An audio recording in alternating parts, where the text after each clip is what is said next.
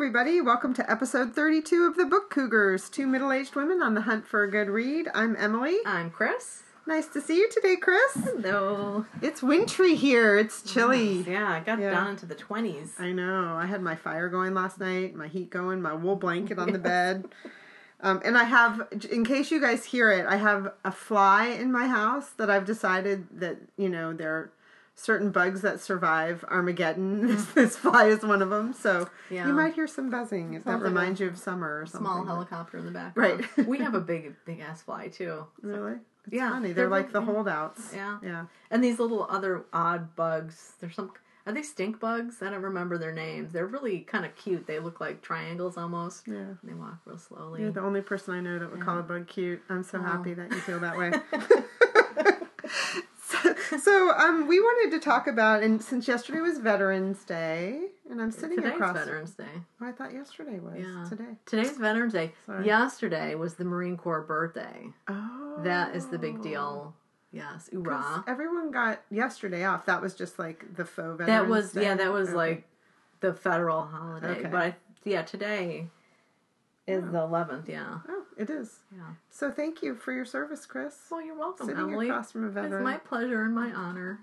And um, we have a a listener. I think he listens, but someone that I follow on Facebook that posted recently about this really cool um, organization called United for the Troops, and they send care packages to the troops. And one of the things they're looking for is journals.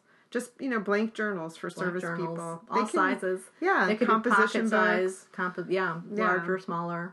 And I just think it's a lovely thing. And um, so he has sent me the address to send journals. So if any of you listeners are interested, I mean, it's the season is coming of giving, and I'm always looking of ways to give that are a little bit unusual and different and um, philanthropic in nature. And so I think this is a really cool. Um, so again, if you're interested in donating some journals, any size, any shape, but blank, don't send your diary. um, we have the address, so just email us at bookcougars at gmail.com and you can get some in the mail. Excellent. Yeah. That's a great organization. Yeah. And we have two read alongs coming up. We do. We thought we'd run the dates past everyone again. The first one is The Heart is a Lonely Hunter by Carson McCullers. That will be December this if you can get your comments to us by December 7th. Comments, questions, things you'd like us to attempt to discuss, we'd be happy to include those. We'll be recording on December 8th and the episode will come out just days after that. Right. And we already have listeners who are reading, so I feel like an underachiever. I know, We've got somebody- some overachievers out there. I've heard a couple have already finished it. Yeah. and oh, enjoyed it, yeah. so yeah. So um, we're gonna we got to get started on that, and then we haven't picked the dates for the next read along, but we have picked the book. We think it's going to be in February. Yeah. And it'll be Maurice or Morris, depending on your side of the issue. Right. Uh, E.M. Forster's semi autobiographical novel, growing up as a gay man in England in the, what was it, in the 20s, was it? I think it's the twenties. Yeah. yeah. yeah, So excited So, about both yeah. these reads. Please join us. So that one will be in February. We figured January might be too quick and everybody's a little bit too busy and recovering right. from the holiday season and getting in gear for the new year. Or maybe you're just reading all the stacks of books you got as gifts over the holidays. Totally. That happens, right? That's where I want to spend my January. gift cards. Like I like the gift cards. Me too. Like, I know? love getting a gift card. I love it. I think it. giving books can be dicey Mm-hmm. unless somebody gives you a list of what they're interested in. Because yeah. when you're a book lover, I think people will either just keep giving you the books or they just start giving you the gift card Yeah. because they know, like, I don't know what she's read. She reads Right. everything. Right. yeah, yeah. Or maybe she's like, I was in RJ's the other day, and there were these beautiful. They have these classics now, and they change, you know, the covers. They make these beautiful covers, or just have it packaged in a cool way. And I was like, you know, that would be a fun thing to buy for myself. Yep, you know, yeah. with a gift card. hey, speaking of RJ Julian, their members members uh, weekend sale is this weekend. Yeah. I'm going to be taking my mom and later today to do a little book shopping. Nice. She's in town visiting from Chicago. Lovely. Well, with a visitor, have you r- just read anything? I have just read. I, I actually finished two of the books I've been reading. I uh, Death Comes. That was the the new Willa Cather and Edith Lewis mystery. Right. which I told you about. Yeah, Yeah. Sue Hallgarth. This is the second one in her Willa Cather and Edith Lewis series, and I like this one a lot. I Oh, really good. enjoyed it. Um, I think I mentioned the first one was a lot challenging for me, but this one was just so much fun. It's set in um, New Mexico, where Cather had spent some time living there during the summer months. I think she was there in I think it was like 1914, 1915 or 15 and 16 and then again in 25 25 1925 and possibly 1926. I guess they're not 100% sure if she was there in 1926. Hmm. From what the from what Sue wrote in her um in her postscript. So this novel is set in 1926 in New Mexico when Cather is working on writing Death Comes for the Archbishop. And it's a lot of fun. Mabel Dodge Luhan, I think that's how uh, you pronounce her name. She was a real wild, wealthy woman who was out there. I think she had like three or four husbands. She ended up marrying a Native American man out in New Mexico, which was technically illegal at the time, mixing of the races. Um, and he actually lost his he his standing in his community, although he was still a part of it. Uh, so anyway, long story short, Sue, the author, puts in a lot of factual stuff that we know about what Cather was doing and what these other people were doing, like Mabel Dodge and D.H. Lawrence lived out there. So she has that factual stuff mixed in with this mystery.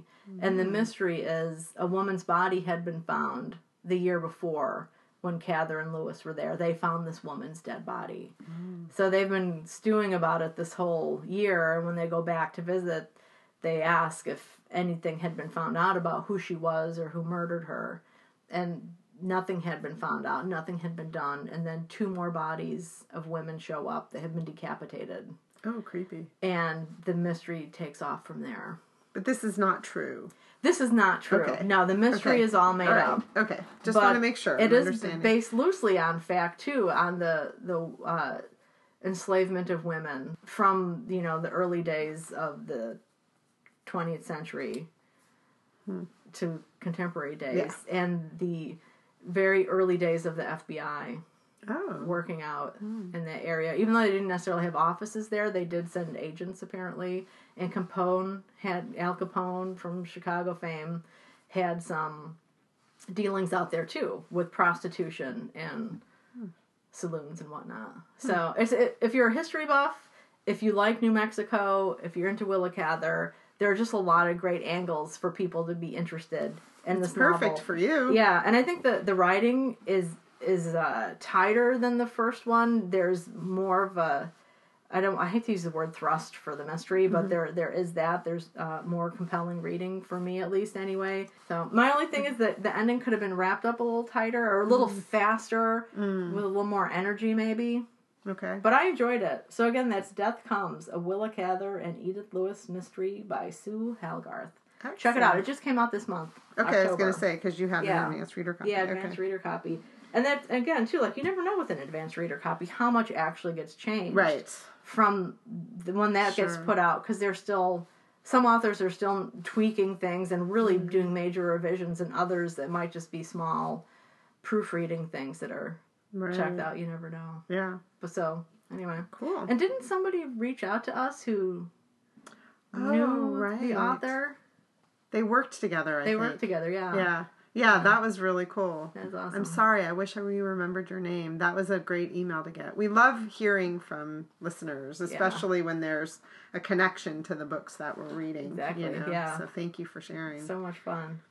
Well, I read a book that I wasn't planning to read, but it was one of those um, spontaneous pickups at the library when I was uh, walking past the seven day reads. and when I get a seven day read, sometimes it just really encourages me to go home and crack the binding, you know. So this one is called Mrs. Fletcher by Tom Perrotta. Some of you may have heard of him. He wrote The Leftovers, which is also, I think, a it's like a Showtime or HBO series now. And I'd heard him interviewed on Terry Gross's um, Fresh Air, and it was a very compelling interview. And so when I saw the book sitting there, I thought, okay, I'm going to grab it.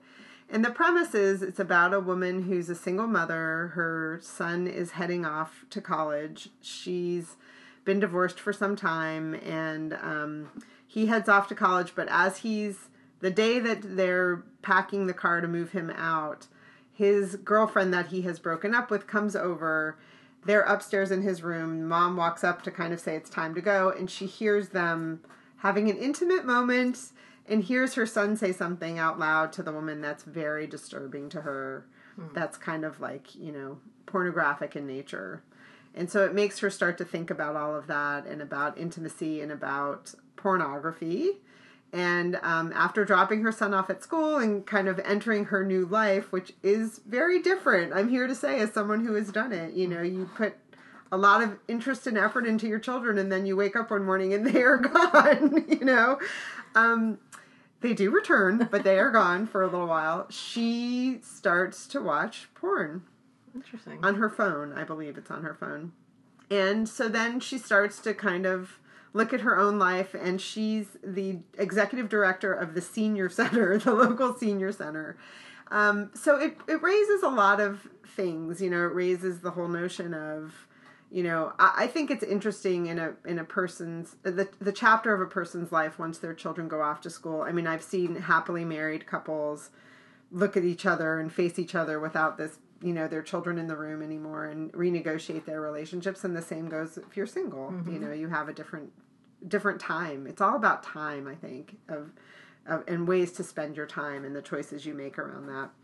Um, so she starts to watch porn and then she starts to have a question about what kind of porn she's watching and the availability of porn you know which is something that's different now when everyone's carrying little computers around in their back pocket. And um, she also s- evaluates the question of when is something a habit and when does it become an addiction, which I thought was a really interesting thing to think about, Yeah. you know? Um, and even just these phones, you know, I've talked about this. I think one of my goals for this year was to spend less time with my phone in general, Right. you know? Yeah. But when you then are watching pornography on your phone, you know, is this a habit? Is an addiction? I personally have a theory that things be, change from habit to addiction when they start negatively impacting your life. But Yeah, when you start giving up other things in your life for just Right. that one thing. yeah. or you you know it affects your relationships negatively, or you know you develop an addiction that prevents you from showing up to work, or you know whatever it is. Yeah. Whereas habits are you know tend to be a little different. But I that is I am no psychologist, but that's something I thought about as I was reading the book. Yeah. So anyway, there's other there's another cast of characters, people that she works with at the senior center, and um, you know uh, friends that she has, and her ex husband who's remarried, and they have an autistic son. So there's a little thread of that in there, and also just the thread of you know late teenagers and how self involved they are in their lives, and you know she still wants to be a part of his life, but he doesn't necessarily want her to be. And then he goes off to college, is- isn't very successful in college. So there's that thread too. So it's a very interesting book. It's not just about pornography, Yeah. but there are some, you know, sexual scenes for sure. So if that's something that people don't want, you might avoid this book. If it's something you enjoy, run out and get it tomorrow. So um, it was interesting. I enjoyed it. It was definitely a page turner. He's funny. I mean, it's it's touted as you know really a, a comedic piece of work. I didn't laugh that much when I was reading it, Yeah. so I don't know if it was maybe kind of close to home for me because I've recently you know had kids go off to college and it's kind of bittersweet. So maybe I was more sympathetic to that part of her situation. Yeah. Well, it might be challenging too to make pornography a funny matter. Yeah. I mean, what a was it uh, symbolic or was part of the humor that it was a woman who was getting addicted to pornography as opposed to a man, a male character? No, I think the humor was more in um, just you know facing our lives and you know the humor wasn't around the pornography at all. Okay. At least I didn't think any of that was funny. um, the humor was more just around, you know, facing yourself and facing life and things that happen.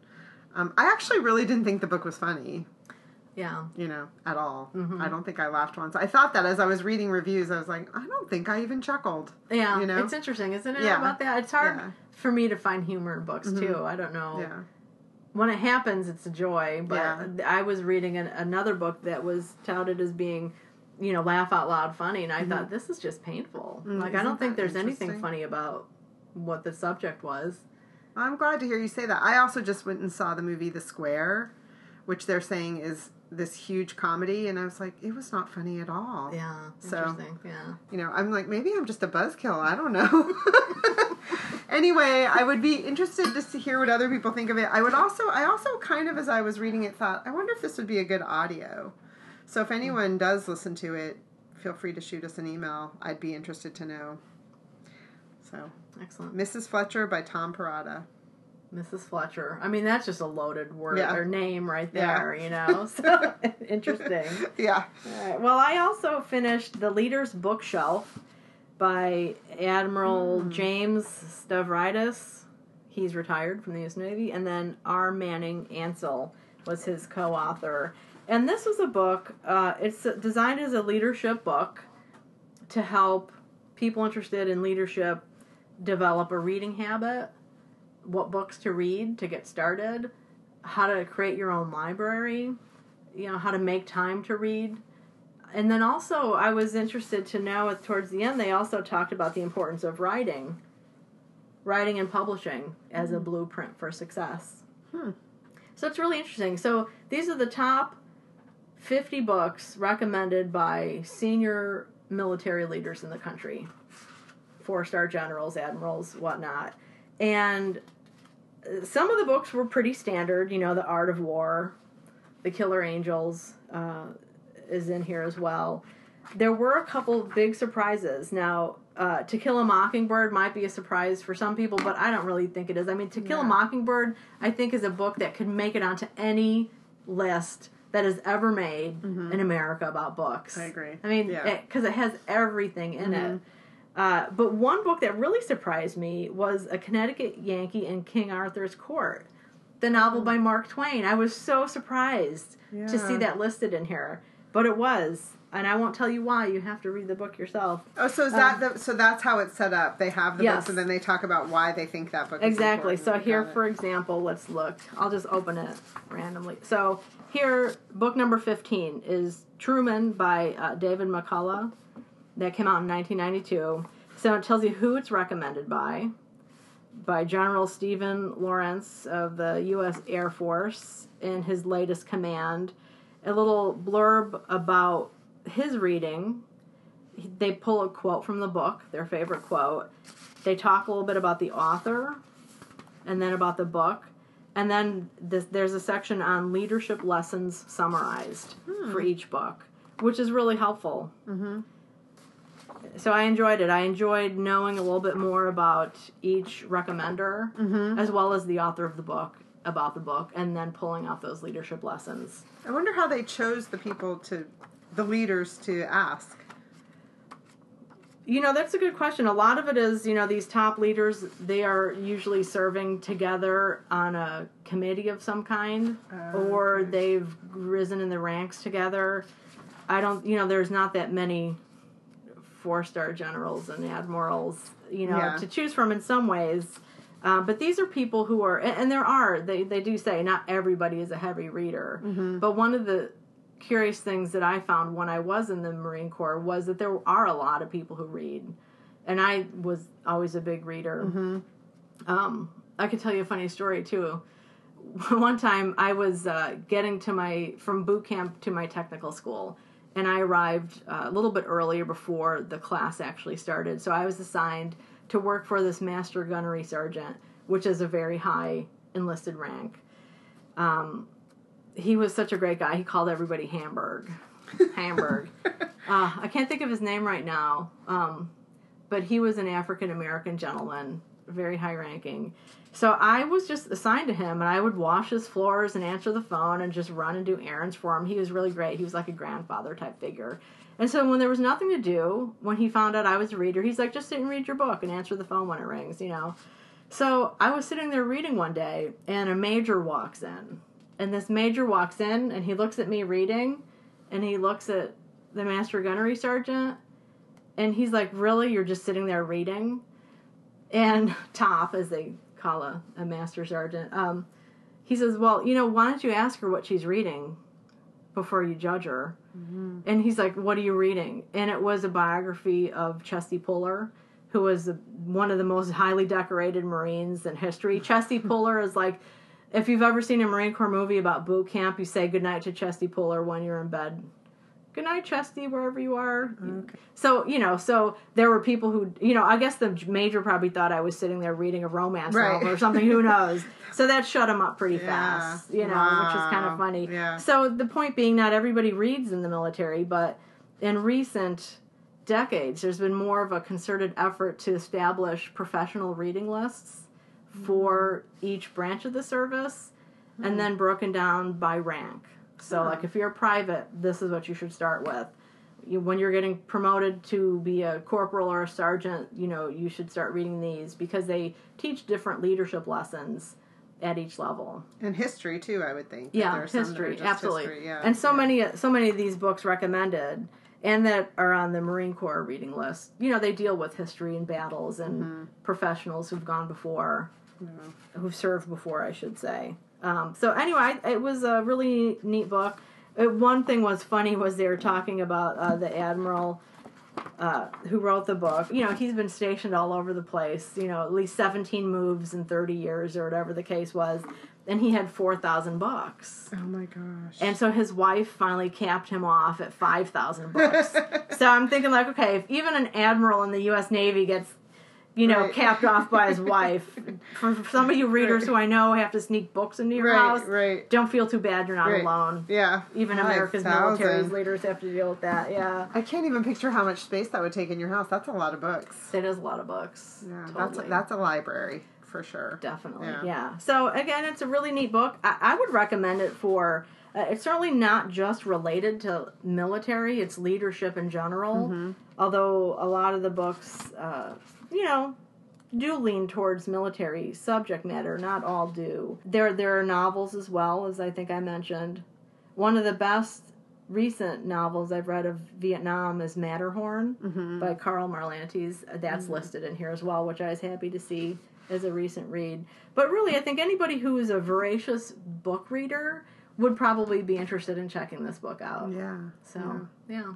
But look out, it's going to add to your TBR, it sounds It like. will definitely add to your TBR, but it's also, you know, a nice resource to have. I think it's also in ebook form, which they talk about a little bit in here. You know, what format do you choose now with all of these mm, different things? And so many people love the feel of a book. But then, really, if you're, you know, de- wherever you're deployed, if you have access to a charger, you know, having an e-reader, you can have your whole endless. library on that. Yeah. So, and they talked about doing a hybrid kind of library where you have the volumes that you love the most and that you return to regularly to Mm-hmm. have those in hard copy, and then maybe to have the quick, quicker reads that you just kind of read once and go just do that as an e-reader Yeah. or digital copy. So again, there's the Leader's Bookshelf by Stavridis and Ancell. It's also a new book, and it's from the Naval Institute Press. I should say that I did. This is a re- review copy I received. But it's out now. you It's think? out now. Great. Yeah. Well, I also read a, a book, uh, ca- as opposed to, I'm sorry that didn't come out the way I wanted, called The Bone Garden by Tess Gerritsen. Oh, cool! You finished. I did finish it. Um, I have talked in the past about how I really, every once in a while, like to read a book that's just about cupcakes and love. This book did not have any of that, as you might not be surprised by the title of it, The Bone Garden. Um, but this, I think you would love this book, Chris. Really? Yeah, because it's historical, it's mystery, it's gory, lots of blood. Not too much blood. Well, yeah, lots of blood. But so Tess Gerritsen is an MD. She's a trained physician. She was a, a physician, and I was reading about her that she, when she was on her first maternity leave, is when she wrote her first novel. So then she went back to being a doctor. So she's been a doctor, and then when she retired from being a doctor, now she's a full time novelist. But she did both for many years. So the premise of this book it starts, it goes back and forth in time, um, and the back in time is in the 1830s. So it's a time in medical practice when they didn't even know you were supposed to wash your hands. So some of the scenes in when they're practicing medicine, it, it's so hard to take because they're just like it's a maternity ward and they just keep checking every woman with one towel that they're wiping their hands on. Ah. Oh God. And then there's also um, a desire that part of the um, storyline is about kids who are medical students, and there's a need for cadavers, but there wasn't a really healthy way to get cadavers. So there's a character in the book who's who's digging up graves Yeah. and selling bodies, and they're very diseased bodies. So then sometimes the medical students get sick because they're not washing their hands, and they're Yeah. these people are really diseased. So it's disgusting. Yeah. But then there's a there's a forward that you know present day also where this woman discovers she buys a home and discovers a skeleton in her garden when she's starting a new garden. Interesting. So that's the connection to back and forth because the skeleton is from back in the day. And another thing that's interesting, and you will probably understand this more than me, and I haven't had time. I literally finished it this morning. but Oliver Wendell Holmes is one of the characters Oh, interesting. in the book, and he was a physician and a writer. Mm-hmm. So um, I thought that was interesting, and he ends up being the person who's writing a letter that they they find. They end up going through archives in the future and find letters that he's written. So that was kind of cool. Fascinating. Yeah. Yeah. Very cool. And there's someone who's killing people called the Reaper. You know the something Reaper. And so that that's where the slasher part of the book comes in, and that's back in the day, not in the present. Um, so she's a very. Um, I definitely didn't figure it out, which I sometimes try to do. Yeah. You know, and and it was a very complicated storyline, Mm-hmm. but I kept with it, even with all the different names and everything. So I was kind of proud of myself. That's great. yeah, and it was a page turner, but it wasn't scary. Like I really avoid books that are going to scare me because you know I live in the woods by myself, as I've said. yeah. Um, and I didn't feel scared. You know, nothing was like, oh, my neighbor could be doing this, which Mm-hmm. is what I think about, like when you read Silence of the Lambs, for example. Right. um, so I and she's got she's the one that has this Rizzoli and Isles Yeah. series, the I think. TV that- series. Yeah. Well, book series that they've made Right. into Right. TV series. Yeah. And I think that that's her most recent book that just came out in the last month or two. I think. Mm-hmm. Yeah. Is um is in that series. Yeah. I definitely I have a reviewed copy of that Right, one. I want to yeah. read. Yeah, for sure. Yeah, and um, and but so she has so this book, The Bone Garden, is not in that series. It's a standalone, and it's one. The reason I picked it up is it's one that she says is one of the favorite books that she's written, and it was published in two thousand and seven. Great. So, That's cool. yeah, Creepy. Could you imagine? I mean, that was like a big. Uh, that was a job to be a grave robber to I can't to get imagine. bodies for med schools. Ugh. Yeah. I can't imagine any part of it actually. And then some of the med students are performing, you know, are are, are um, you know, working on the cadaver and it's someone they were just taking care of and saw die a week ago. So crazy. You know. Yeah. Yeah. Now I've been in a cadaver lab and I've worked. I had a work session in a cadaver lab when I was in massage school, Oh god. and it was pretty amazing. I chose not to go to that school in the long run, but the fact that they let us, it was a kind of like a mini class. Mm. Um, it, it was also a chiropractic school, hence the cadavers. Okay. Um, but to really see how a tendon, when you pull a tendon, how it moved the arm. I mean, it was fascinating. Mm. Yeah. I was really fascinated. I wasn't sure how I'd react once I got in there, but Did my- it my- smell bad? It smelled funky. Yeah. You know, because That's of the, think chemicals that they use. Yeah. Yeah. Yeah. And we saw the cadavers when they were about halfway through Oh, wow. their their program because you know when the body when the class first starts this uh, for the chiropractors when they first start with the cadaver it's a fully intact body and they systematically dissect it throughout i don't know if it's one semester or two or how long they take but i guess the teachers had explained that the smells do change i think things get more chemically and Okay. you know so but More yeah. power to you. so I just don't I, can't it. imagine those early days. Yeah, working in no. that field, or, or even just being a, Yeah. the med student yourself, having Yeah. to work on not having to, but choosing to work on a body that is decomposing. And Yeah. Well, and, been and one of the things Oliver Wendell Holmes is known for in history, he went to France to study, I think to Paris, and um, got a lot more training there. And he's the one that came back to the States and really pushed the idea of washing your hands. Simple idea Simple, that changed yeah. medicine, you know.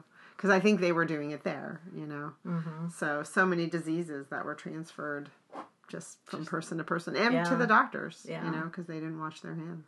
Right. Ugh. So and of course that was before there's also a whole part of the book where they're bleeding people because that was also how they thought they would yeah you know get rid of disease mm-hmm. Yeah, I know. I just that that is one that you think like. Now I know there are a lot of funky things that people have believed throughout history. Yeah, but that is one that is just so hard to comprehend to think that that it could actually help somebody to take their blood out of their right. body. Like that, just right. It's a hard one to wrap yeah. your brain around. Yeah. I think. Yeah, it is. yeah. So what are you currently oh. reading? Well, I finished another. Thing. Oh, I'm sorry. Oh, that's okay. Jumping no need to apologize. Um, it was an audible. It was considered an audible book, but it's actually the lecture series. It's from the Greatest Courses series. You oh, know that series? Yeah. So Audible has those now. Oh, now I don't know. I I purchased this a couple months ago when they had a sale, like buy one get another one free of the Great Courses. And I used to check them out of the library where I worked because they have a topics on everything, you know, mm-hmm. the humanities, the sciences. So this one that I just listened to was Espionage and Covert Operations: A Global History.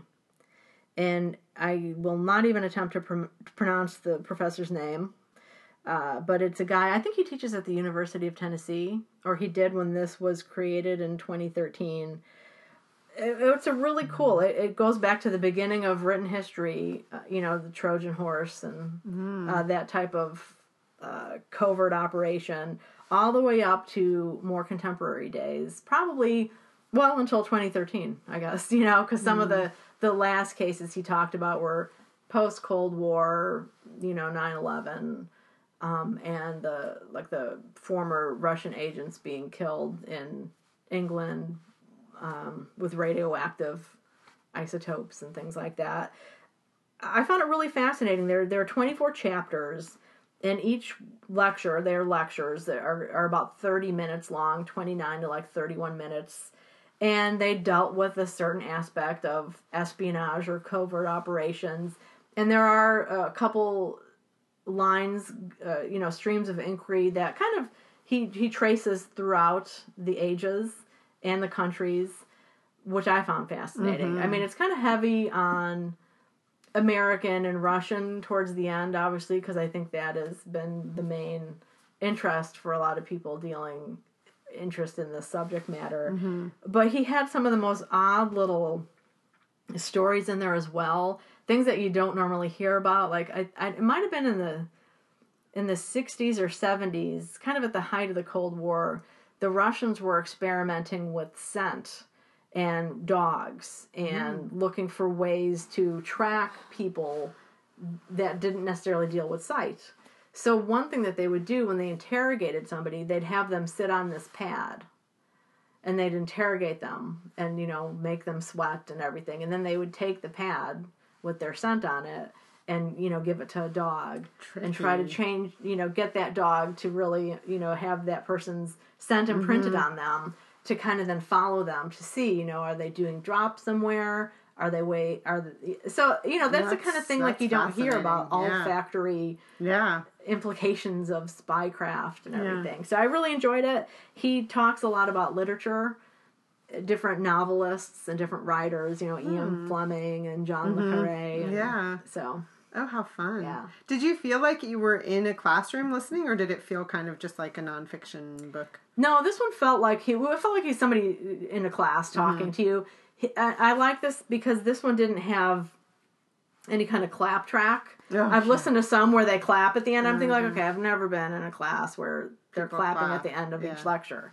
I've been in a big lecture hall where a guest lecturer might get a clap, yeah. but um, so there's none of that. So you do, and he has a sense of continuity, saying, you know, in the next lecture, I'll we'll be talking more oh, about nice. that, or yeah. he'll say, you know, back in lecture 12, I talked about that, and so he does cross cross cross reference mm-hmm. a bit, which is nice if you want to go back and forward.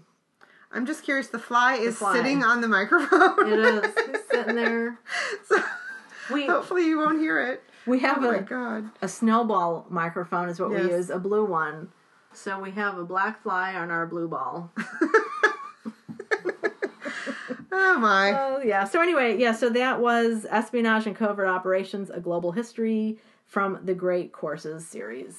And we will put that author's name in the sh- or the me to- lecturer's name. So it's Professor Vejas Gabriel Liulevicius, good job. possibly. Yeah. I have no idea. It's Lithuanian, I think he said. Well, we'll put it in the show notes so you can find it. All right, so that was what we just read. What are you currently reading, Emily? I am reading a cookbook that I'd like to be spending my whole day with this cookbook and actually cooking from it, which I haven't had the chance to do yet. She just hugged it and I stroked just, it. Yes, that's right. this is I have talked in the past about my love of Yotam Ottolenghi's cookbooks. He has Jerusalem and Plenty and one called Ottolenghi. And this is his new cookbook with Helen Goh, G O H, and it's called Sweet. And it is just that. It's all a sweets cookbook. And um, I went to RJ Julian with my gentleman caller last weekend, and on the drive there, I was telling him that this book came out and how excited I was to get a chance to look at it. And he walked out the door with one of them under his arm and handed it to me, which I couldn't believe because I really wasn't planning to buy it. But he was like, "I think there's something in it for me, you know, if you own this cookbook."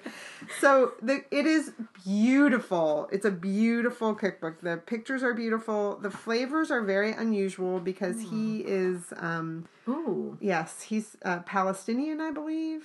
He's Palestinian or Israeli. I can't remember. That's terrible to say because the other cookbooks he wrote with someone. And the woman, Helen Goh, has um, Asian background. So they've got the flair of both of those cultures in this book. Yeah, would you make me that? Yes, this recipe is beet, ginger, and sour cream cake. Oh, looks It is so yummy. beautiful. So they have recipes that are, you know, like brownies with halva, which is a, you know, Israeli sesame seed uh, paste, Hmm. kind of.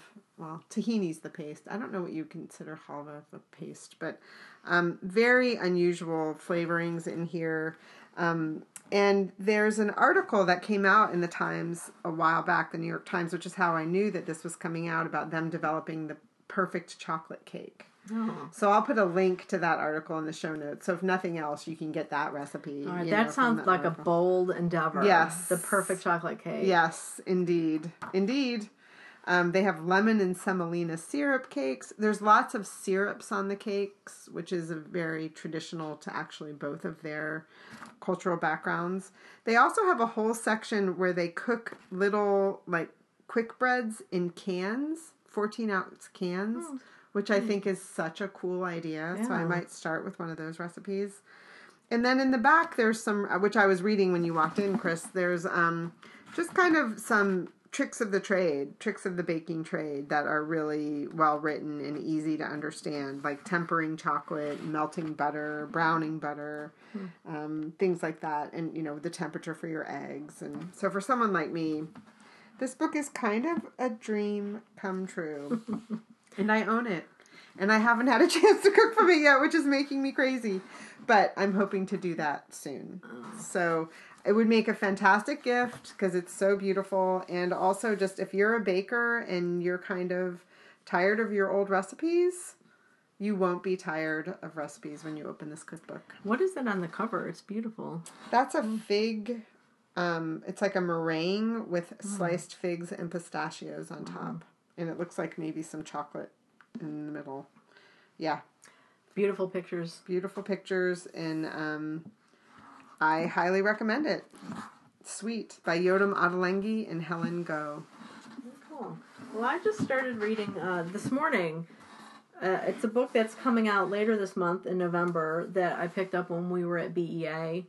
David Bowie Made Me Gay 100 Years of LGBT Music. It's by Darryl W. Bullock. He's the author of Florence Foster Jenkins. Remember there was that Oh, movie yeah. her? Yeah. Um, so this, it's really great. It's he's looking at more uh, at pop music, pop, folk, punk, electronica. He's he even he even has a chapter on country music, and he's just really talking about each chapter focuses on a different writer or musician, I should say, singer. Mm-hmm. Musicians musician. are writers. Yeah, And so, like I said, I just started dipping around in it this morning. I think it's really well written and it's it's eye opening already. Talks a bit about, from what I've gleaned, just uh, prior to the six, well, prior to like maybe the fifties and sixties, how open a lot of the blues singers were in particular. A lot of the women who sang were lesbian or bisexual, and how much more open lyrics had been.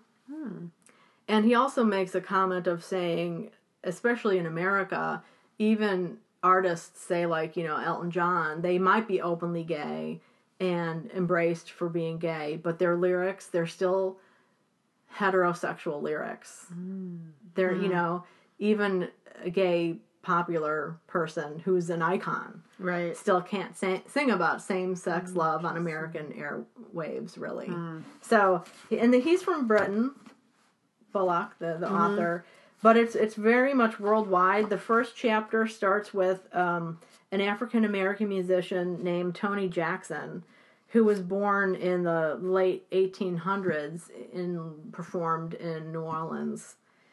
Uh, another one that surprised me is a guy named Patrick Haggerty, who released the first gay country music album in 1973, which I'd never heard of. And I was a real big country music buff in my younger days up until the time, like maybe Alabama, that group came out. And after that, I kind of lost interest in country music. But I like the older classic stuff, so I'm to have to track that down. Um, but yeah, so he talks about disco and pop electronic music, uh, and really he talks about David Bowie. Uh, the title coming from David Bowie made me gay, and the cover is really cool. Yeah, it it, has cool. this uh, rainbow lightning bolts. Yeah. coming down. The advanced reader copy that I have has a white background or white cover, but I think that the actual book might have a black cover with the rainbow lightning bolt Cool. but yeah, so he talks just about how influential David Bowie was. That David Bowie came out in the 70s, was like, just this is who I am, and just what that did to encourage other musicians and just kids listening at home to his music or on the mm-hmm. radio, how groundbreaking that was. Hmm. For mm-hmm. our generation Right. of people who kind of grew up on that. And I know when David Bowie died, it was definitely impactful. Mm-hmm. I mean, it took over the internet for Yeah, sure. And I think it was such a surprise because he didn't tell a lot of people he was ill. Yeah. So it was as, as, as, as Bullock says in the his introduction, it was just as shocking as when um, John Lennon died because it was such an immediate death. Yeah. Yeah. But yeah, he talks about Queen, Freddie Mercury, how Freddie Mercury like never came out. He was as he says the word flamboyant was created, you know, like he was the embodiment of flamboyance, but still he didn't come out and just that pressure that is much uh, more contemporary than it was in the earlier music scene. Remember when Jacob was about eight? He was listening to a Queen song, and then he said, "Mom, how come this band is called Queen when everyone in it is a guy?" yeah. All right, let's uh, have a little lesson. yeah, yeah. They, he says that, uh, and I haven't read the chapter yet, but it, just in the introduction, talking about the song "Bohemian Rhapsody," some people have claimed was an attempt of Freddie Mercury to actually come out to his fans. Oh. I don't. I've never really interpreted the song that way. I've never looked at the song Yeah. through that lens anyway. So now I'm curious to go and listen to it because it's. I, I've always enjoyed that one, um, and I I've never read about music. I've, you know, I mean, either. other than like a biography of Mozart, I don't think I've ever read about music in general. Um, and so, certainly, reading about the LGBT music, Yeah. I think this would be a, another great gift. We're we're thinking about um, We're in gifts the probably holiday. because yeah, it's November. Um, but Although it's anybody- before Thanksgiving, so shame on us. But you know, well, yeah, but I don't know. yeah. Yeah, it just I, I it's well written. Like I said, so far I'm just dipping into it, and I think if you are into music or LGBT history, this would be right up your alley. So again, that's David Bowie made me gay. 100 Years of LGBT Music by Darryl W. Bullock. Great. Well, I'm not reading anything else. Are you? I am listening to another Great Courses series. And this one it's like it's been in one ear not the other kind of, but it's great American bestsellers, the books that shaped America America. It's by a professor Peter Conn. You know, he's done all the iconic American novels you could think of. He's introducing them, Mm-hmm. and it's en- enjoyable. It's interesting, but it's and I think he f- gives away the plot too much. He gives away. I mean, it's yeah, definitely spoiler alert Yeah. if you want to listen to these. Because on uh, Native Son, Richard Wright's novel, like he really gave away the whole, and some it felt like a plot summary actually. See, some people really like that. I mean, I struggle with that myself when I'm reading a book review. I don't want to know much about the book, so I kind of skim. Like, Mm-hmm. Yeah. I read the beginning and I usually read the last paragraph. Did the reviewer like it or didn't they? Yeah, And then I'll read reviews after I finish books. I love to do that. Mm-hmm. But I don't like any spoilers. I don't even read the flaps of books, Yeah. right? And then other people, it's like they love to hear everything. I mean, plot twists, turns, all of it. They're in it just to read the book. You know, they don't care if they know what's going to happen. Mm-hmm. Then I have friends who read the end anyway when they start a book, Well, see, right? So it's yeah. so interesting. Yeah. So maybe people, like maybe this Great Courses is designed that people don't have an intention to read them either. They that just could be, and that's them. yeah, it could be that totally. Yeah. And and for me, I I picked it. I well, I chose it because it was the buy one get one free, and I thought that might be kind of fun to do a little Mm-hmm. Yeah. Trip back into American books, and Mm-hmm. because I've I think read quite a lot of them that are under discussion. Yeah. So it's just a fun thing to have on in the car when I'm driving around. Cool. Yeah. So uh, that is another great course, Amer- uh, great American bestsellers. Great. And that is all I'm reading right now. I'm going to be start well, my mom leaves on Sunday tomorrow, so I'll probably be starting a new novel on Monday. I'm not 100% what that will be yet, but you know, you know it's always so much fun to pick what Yes, you're going to read next, indeed. so. Well, what about any Biblio adventures? I think you had a big Yeah, I did adventure. have a big biblio adventure. I went to New York to see um, the new Willa Cather exhibit at the New York Society Library. And I think I mentioned on our last episode that Laura and I were going to go and spend the day and, and have dinner with a friend, but that didn't pan out. That morning, I just jumped on a train and went and came right back. It was really neat. I'd never been to the library before, the New York Society Library. It was founded in 1754. Wow. It has been around for a long time, and it was actually before the Library of Congress was established.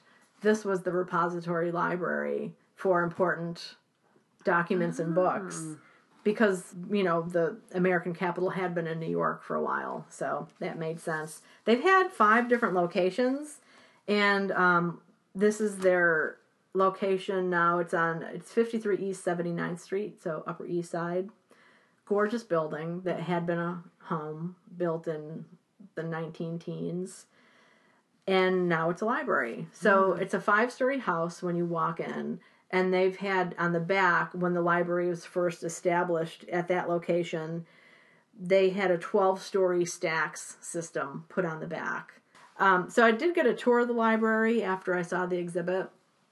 And the Willa Cather exhibit, it was the first time the libraries put anything on about her and her relationship with the library because Cather and her partner Edith Lewis were members of the library. They joined one that was at their prior location on University Place and then actually were living closer to this location. So for the last like what 20 years or so of Cather's life, she was a member of the library.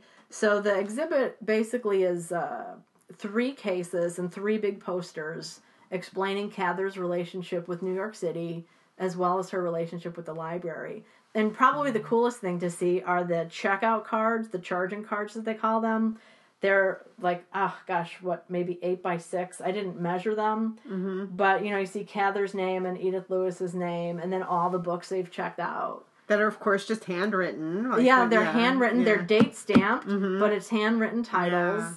And that was just really kind of cool to see. And so the exhibit had some of Cather's novels, but then also some of the books she used for research while she was writing her books, especially uh, Sapphira and the Slave Girl, which was her, her last novel, and the only book that she wrote set in her childhood of Virginia. Hmm. So I had some of that, and I think some uh, a couple letters from people. One from Dorothy Canfield Fisher, or one to Dorothy Canfield Fisher, who was an old friend of hers, uh, about one of her novels that she was writing.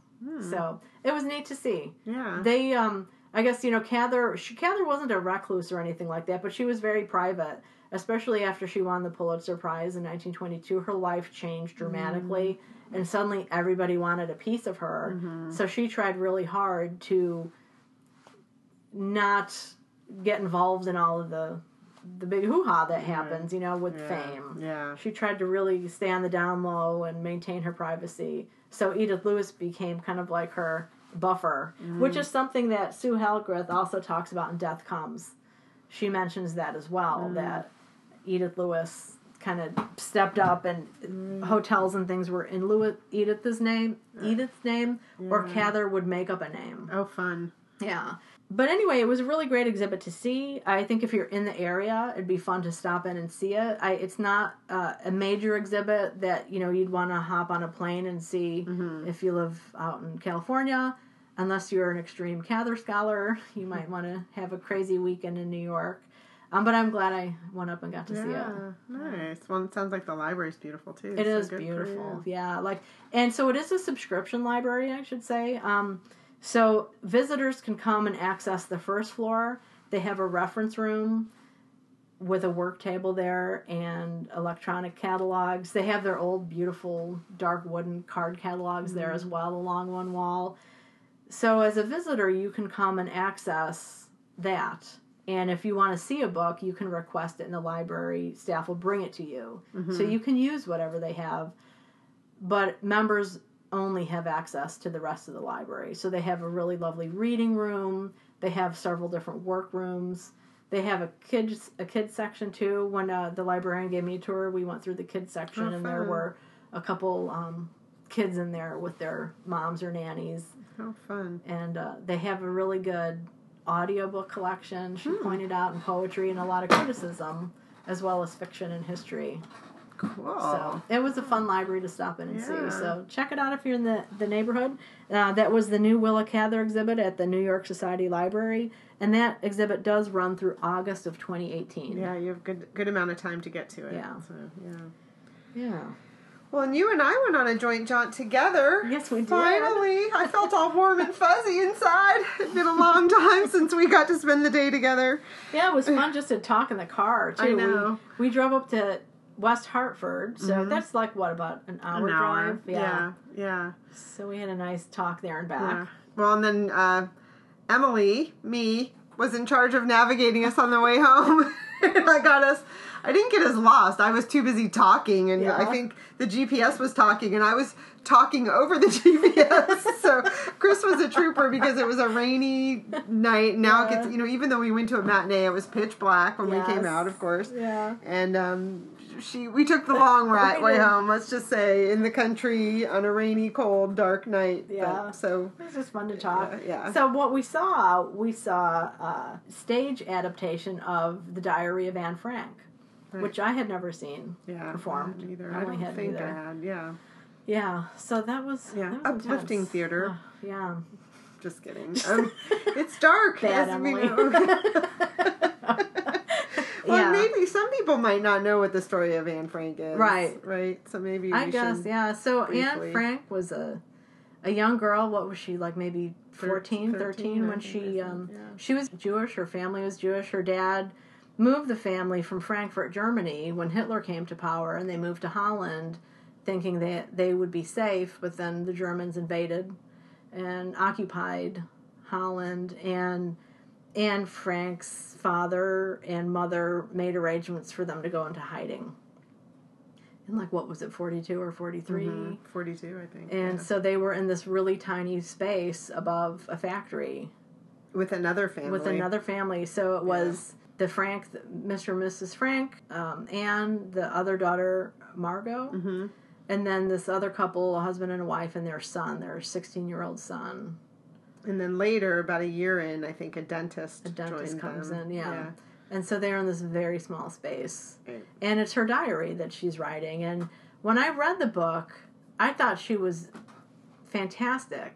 Like, I really liked her. Mm-hmm. And but one of the things I had heard was that she was annoying Mm. and, and talked all the time. And the stage adaptation really kind of brings that to light. That like, mm. oh dear God, like here she is, this living, breathing fire plug who's constantly moving, constantly talking, which you know I didn't I didn't really get that in the book because I Right. just went along with her and what she was talking about, and I guess she mentions that in the book Mm-hmm. Yeah. that you know people are always like she talks too much. Right. They're annoyed with her and her enthusiasm. Yeah, yeah, and you can you know understand that as adults Yeah. who understood the gravity of everything. Yeah. Um, but uh, that the adaptation really brought home to me what it would have been like to be a teenager who was full of energy like that, to be locked up and cooped up in this tiny space where you had to be quiet all day long. Right.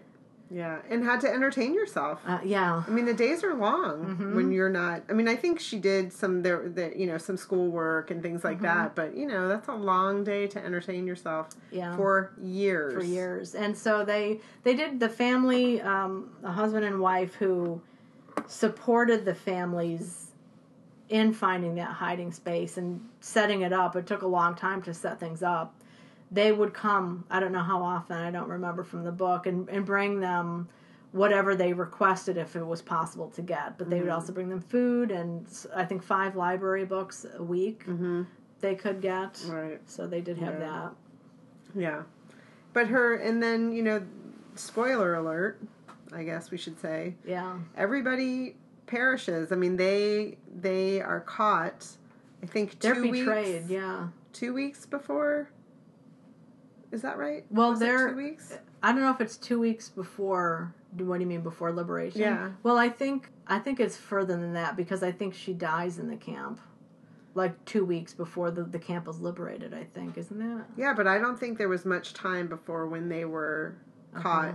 And sent to the camps and died. But her father is the only is the sole survivor. Of that whole. And the way the stage adaptation handled that, I thought was really well done. Yeah. Because the whole cast is standing there, and then the father starts to narrate the ending of each person's life, and then they step off the stage. Yeah. One by one. One by one, and then he's left behind. So I thought that was well done, and um, you know it was sad. There were a lot of the, the there was an older gentleman sitting next to me that was just sobbing for the last probably fifteen minutes of the play. You know, Yeah.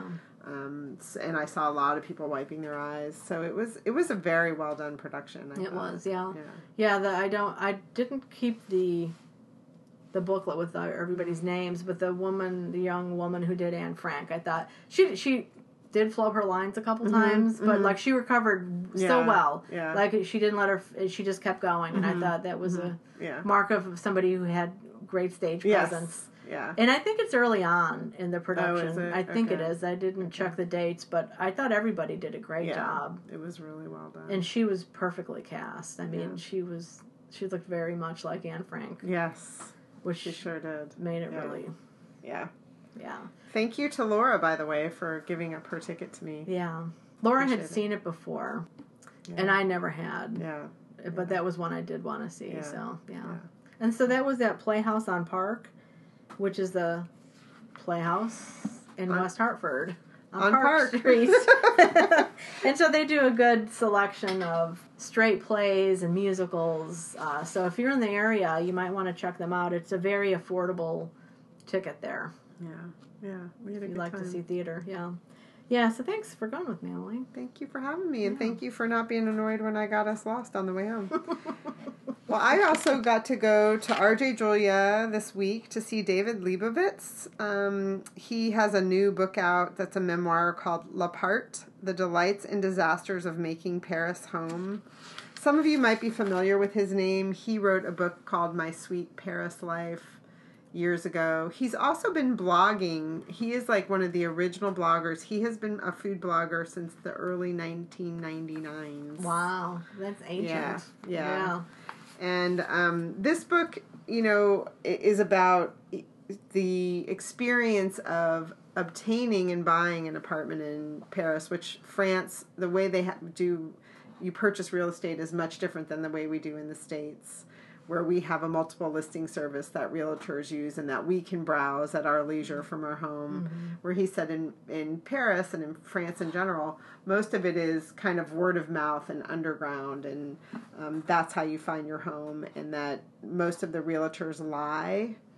And it's just a very kind of cutthroat business. And when you work with realtors like he said there was one point where he his realtor he he asked his realtor to call the seller and ask a host of questions. And the realtor's on his cell phone talking and talking and talking. And then David realized that his cell phone wasn't even on. Oh my god, that's crazy. I thought that was such a great story. Um, but so I guess the premise of this book, it had just come out the day before, so I hadn't even had a chance to look at it. Um, is that the it uh, purchasing the apartment and then the renovation that ensued was a complete disaster. Oh, boy. Like multi-year disaster. I So- don't hear about that. and he said part of the disaster is that you're not supposed to be nice Mhm. to people who come and work for you. And his, I'm not sure if they're married, if it's his husband, but his partner is French. And he kept saying to David, like, no, you can't, like, when the contractor comes, you can't offer him brownies and, you know, be nice to him. You're not supposed to do that. So I guess that was part of the failure of the whole process. And when he finally learned to not be nice, it went much better. But he's a foodie. David Lebovitz is a foodie, and so this book is much different than his other books that he's he has. My favorite cookbook is called The Perfect Scoop, which is an ice cream cookbook that he mm-hmm. wrote. He used to work at Chez Panisse, which is a very very famous restaurant in Berkeley, California. And he was a pastry chef there. So his background is in pastry and desserts. And that's what he blogs about. He blogs about food. Okay. And someone in the audience asked him, you know, why he thinks he's been so successful and has had a blog for so many years that is very popular. And he said, I think the real success of a blog is to be genuine hmm and to be open and honest. And so it's not all about sugar and spice and everything nice. It's about, you know, what's happening in your life and um, the good, the bad, and the ugly, you Yeah. know. And um, he he also said that what he when he moved to Paris and he wanted to become a food writer, the people who were hiring him wanted him to go to all the famous places and write about them. And he was like, you know, first of all, they've been written about already, and secondly, that's not where I want to go. I want to go to the cool local chocolate shop and write about that. hmm You know, so he thinks part of it too, the success is that he was writing about things that people weren't writing about at the time. Right. Yeah. And he takes all of his own photographs on the on the blog, and I'll put the um, the link to the blog in our show notes. The pictures are fantastic, and he talks about he really just uses a cell phone, and the camera's on the cell phone now. And um, but he talks about how he'll bake something and he'll realize like the reason he does his own photography, he said, is because he realizes that what he wants to take a picture of might not be what everyone thinks you're going to take a picture of. Like, it might not just be the straight slice of chocolate cake. It might be Yeah. the plate that the cake is on is more highlighted or something. So- yeah. That's cool. and he does have help. He said he has technical help because technology changes so often, and because he's been doing his blog for so long. He has like a you know an archive of twelve hundred recipes, and he said Google will make one little change, and then his recipes don't work, and he, like not don't like you can still cook them, but the people can't pull them up successfully, Exactly, or yeah. they don't show up in the browser correctly. So he said he does have a host of tech support That's great. but that he still answers every email and you know all of that so Mm-hmm. That's i thought cool. that was interesting he was very sweet very kind of endearing he's from connecticut originally he's Oh, really? never been to connecticut as part of a book tour so half of the audience which was packed was his family he said i come from a big family lots of cousins you know So, um, and it was cute actually. One of his cousins raised his hand and said, You know, I've always been, actually, I think it was a woman, I've always wanted to ask you this question. Like, how did you end up in Paris? Yeah. You know? And he said basically he just wanted to do something different. He had been cooking at Chez Panisse and he wanted to go live somewhere different and Mm-hmm. study pastry. And he did. And then he ended up falling in love with it. Yeah. And kind of figured out a way to stay, Mhm. but didn't think when he originally went that he would stay, you know? So you know, I've I'm going to be honest. I don't know that I'll read this book, but I've never read My Sweet Life in Paris, and he's such a good writer. Like his blog is so well written, and his cookbooks are so well written that I do think that that's a book I'm going to pick up. But this one that he's on book tour for that just came out is called L'Appart: The Delights and Disasters of Making Paris Cool. Cool. I look forward to checking out his blog. Yeah. I don't think I've seen it before. Yeah, so. it's a great blog, especially if you like food yeah. in Paris. So. Food. Well, so well, I saw Murder on the Orient Express. ah, We did go to see that. We had planned a day in Boston, but we got hung up in Providence from mayhem that was going on Yeah. around the city that day. So we just went home early, Mm-hmm. found a way to get around 95 because it was closed in both Mm-hmm. directions. Um, so we're all fans of the 1974 adaptation. And this is P.D. James, right? No, No. it's Agatha Christie. Ag- I'm sorry, Yeah. Agatha Christie. That's right. Kenneth Branagh stars in it as Oh. Poirot. He ad- he directed it. He didn't write the screenplay that was written by somebody else. But none, all three of us were kind of like, eh. Mm, My mom was I think it disappointed. Laura said it took itself too seriously, and I was Mm. like, meh. You know, I just didn't. Uh, even the CGI effects Mm. just seemed really crude, Mm. and I don't think with the amount of talent that was in that cast, he didn't. Uh, none of the characters really tapped into that talent. Oh, All the characters seemed a little bit flat and Mm. just there. Mm. You know, it wasn't a vivacious feeling of intensity.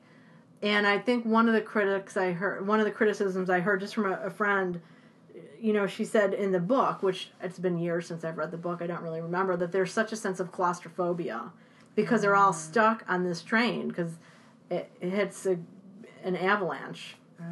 And so they're trapped on this train, and somebody is murdered.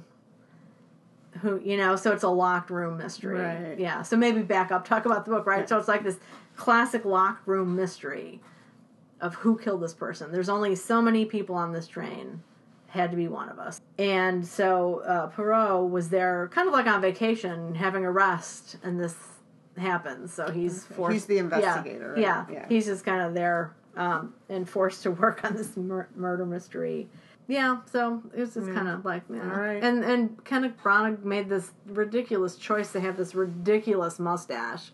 I don't know if you've seen pictures, but like, you know, he traditionally the character has a little twirly mustache. Mm-hmm. So, but this is a mustache that goes from ear to ear, basically, from under his Mm-hmm. lip almost to his ear. So it's and it just It's like distracting, kind of yeah, of. it's distracting more Yeah. than a character Right. choice. Right. Is how I felt about it all. And there were a lot of scenes outside, Hmm. which took away from that claustrophobic feeling Hmm. that was mentioned by somebody about the book. So And are there not scenes outside in the book? I don't remember. Hmm. I don't think so. But like, it's been so long since I've read the book. Yeah. And we were gonna watch the 1974 version again, which I remember seeing in the theaters when it came out. Oh, really? Yeah. And I really enjoyed that. Uh, Hmm. And that was a great cast, too. Like, uh, Ingrid Bergman was in it. Um, So you'll have to Vanessa report back. Redgrave. Watch that one and report yeah. back. And then my mom said there was even an older one, an older black and white that she remembers. Oh, wow. So, when was the book written? in the 30s. Oh, okay. Yeah. Wow. So it's an old one. And it's just classic. Like, I think that one and Then There Were None are two of Christie's most famous books, possibly. Although I didn't realize that she. I couldn't oh. remember. P.D. James. Oh, yeah, but God. you're not a mystery I'm not reader a mystery traditionally. reader, but so- I should have known that but, one probably. I've seen the play, so Yeah, have you? yeah, I didn't know that they did a play. I think so. That's I think cool. I, I feel like the high school did it Okay. when my kids were in high school, but I could be confusing that too. It would be the first thing. Well, Johnny Depp is the guy who's murdered. Oh, He plays the fun. character that's murdered, and and for once, like I don't know, I'm not a big Johnny Depp fan, but he didn't overact it. I mean, he was kind of schmucky Mm. Yeah, in his characterization of the Mm. character, who is kind of a schmuck. um, but yeah, he didn't overact. oh, that's good. So, and, people are happy to see him dead, apparently. oh yeah. So anyway, that was Murder on the Orient Express. Now in theaters. Yes. Well, any upcoming jaunts that you have? Yes. I'm going to be hosting, along with the Book Club Bookstore, a birthday party for Willa Cather. Yeah. Willa's birthday is December 7th. And uh, so at 2 o'clock that day, we're going to have some birthday cake and a little coffee and a little talk about Willa Cather. And that will also be a jumping off point for uh, the Willa Cather book club that we're going to have in 2018. We'll read, probably we're going to do it quarterly. So we'll, we'll read four of her novels in 2018. Excellent. So if you're interested, we'll we'll link to that in the show notes. But that will be December seventh at the Book Club Bookstore in South Windsor, Connecticut. It's a nice central location, so any of you Catherites in Connecticut, come join us. Yes. You get to meet Chris too. and Emily if she can come. That's right. I'm hoping to. Yeah. What about you? I have. I've already talked about this, but so I'll talk about it um, upon my return. But I'll be going to visit the Barry Center this Tuesday. I'm getting on a plane tomorrow, and then over Thanksgiving break, um, my kids and I are going to Montreal. So I haven't had a chance to look it up yet, but I'm hoping to go to some bookstores in Montreal. Any listeners out there that know any good bookstores in Montreal, please email bookcougars at gmail.com. So those are my upcoming jaunts. Excellent. How about upcoming reads? Upcoming reads first on the list is Fodor's Montreal and Quebec City. I've never been there, so I'm really looking forward to it. We only have a few days, so I want to pack in a lot. And then um, I am hoping to get, I have it on reserve and I'm hoping it comes in soon at the library, What It Means When a Man Falls from the Sky Hmm. by Leslie Nika Arama. I probably just butchered that name. That just won the um, Kirkus Prize. Oh, It's a debut collection of stories that take place in Nigeria. And then I also have, which will be no surprise to people, Heart is a Lonely Hunter by Carson McCullers. Yeah. so I have a lot I'm hoping to read because I'm getting some airplane time, which is exciting. yeah.